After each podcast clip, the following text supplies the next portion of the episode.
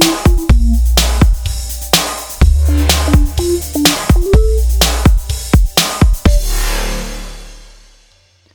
So we did a few recordings whilst in Prague doing the Tamper Tantrum for Barista Guild of Europe, the collab event.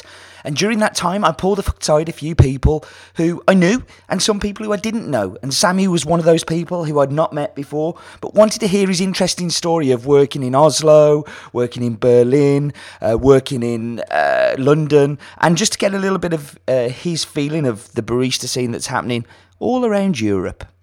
Enjoy.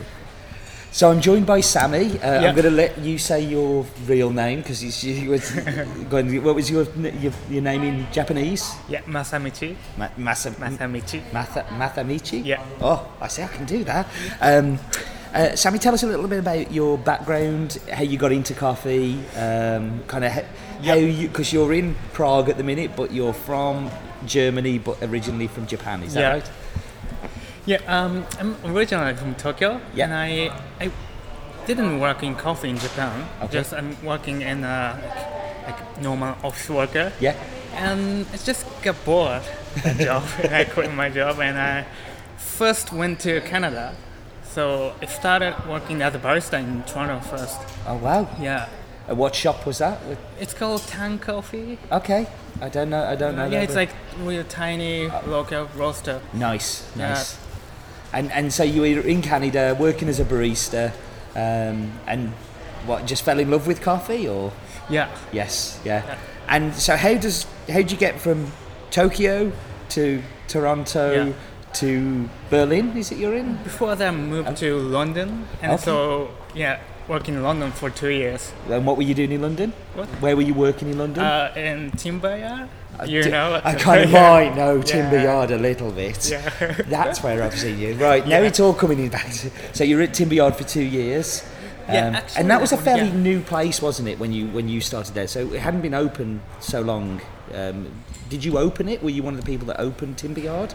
Yeah, I joined Timber Yard just just right after they opened. Okay, okay, So yeah, yeah. And what did you think of the London coffee scene? Did you enjoy working there? Was it was it good to be part of it? Because there's a lot of things going on in coffee in Yeah. London. actually, when I was in London, like a lot of things happening. Yeah. Actually, yeah. Yeah. So like. Like every month, like new shop opened. Yes. Yeah, so that was really exciting. Yeah. And so then you go from Tokyo to Toronto to London, Yeah. and then where next? Next, uh, just reason, just because my work permit, my visa got expired, Yeah. so I was looking for next destination, Yeah, and I was looking to uh, going to like Oslo. yeah, There was like huge coffee scene, of course. and then also Berlin. I, I like like the city itself, like Berlin. Like Beautiful city, Beautiful beautiful, city. place, and great coffee everywhere. Like even the chains seem to do better coffee than the chains do here. Um, so, eh, but and but you didn't end up in As? Did you end up in Oslo?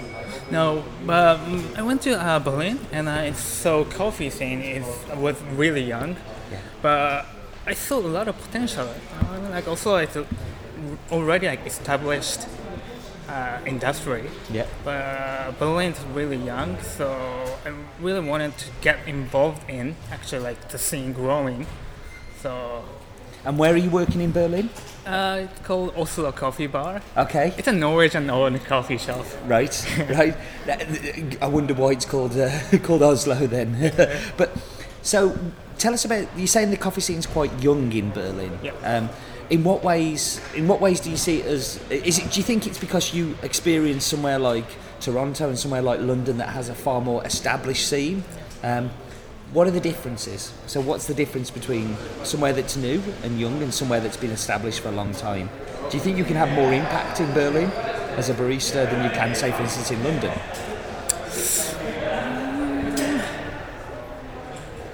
I think the main thing is like the customer. The, I think customers' ex- expectation for the coffee. Yeah. Still, like almost like ninety-five percent of customer, like looking to like, traditional, Right. you know, you know what I mean? like coffee. Yeah.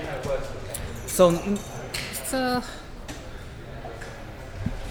I don't know, but still in Berlin, specialty coffee it's like still foreign culture. You know, like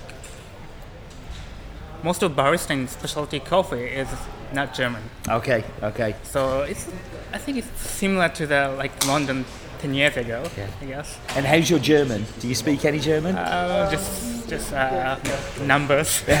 Number, numbers and Dankeschön. yeah.